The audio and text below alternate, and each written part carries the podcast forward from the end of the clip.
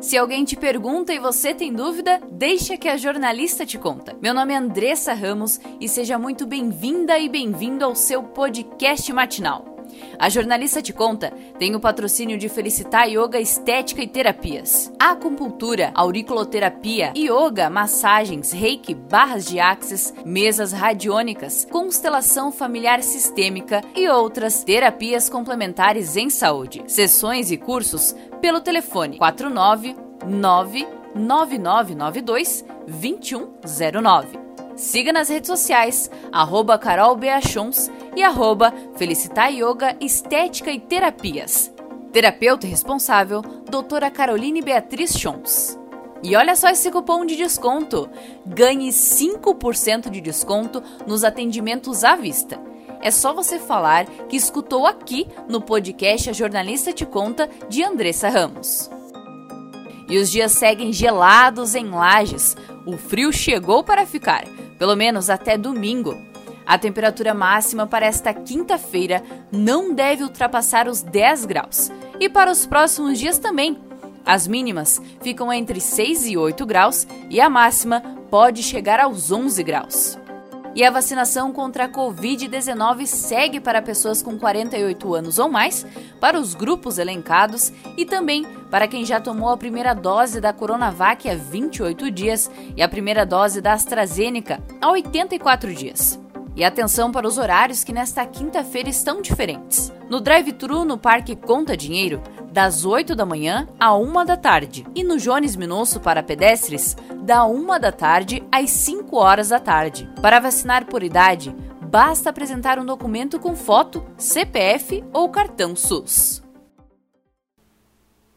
E mais uma mulher foi morta. Até quando? Até quando continuaremos a noticiar feminicídios?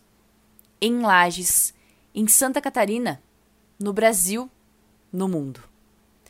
Diariamente, mulheres são mortas, estupradas, espancadas, violentadas. Chega de violência. Basta.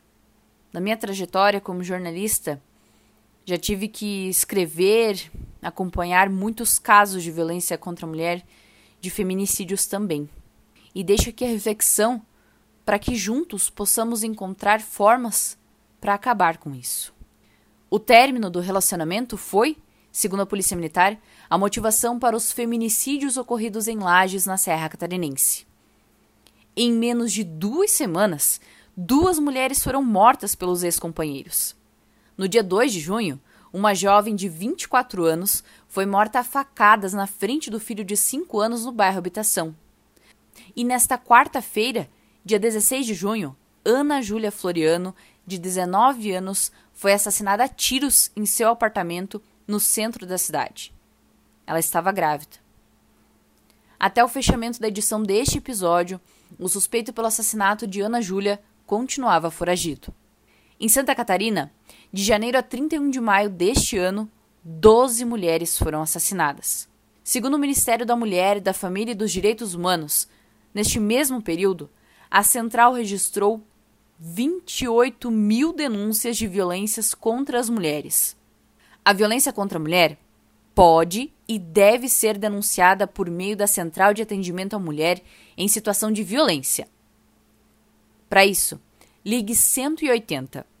Em caso de flagrante ou em que a situação de violência esteja ocorrendo naquele momento, disque 190 para acionar a Polícia Militar.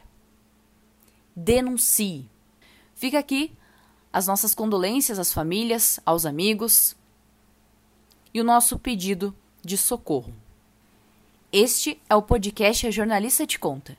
E hoje eu tive que te contar sobre esses dois feminicídios ocorridos em Lages.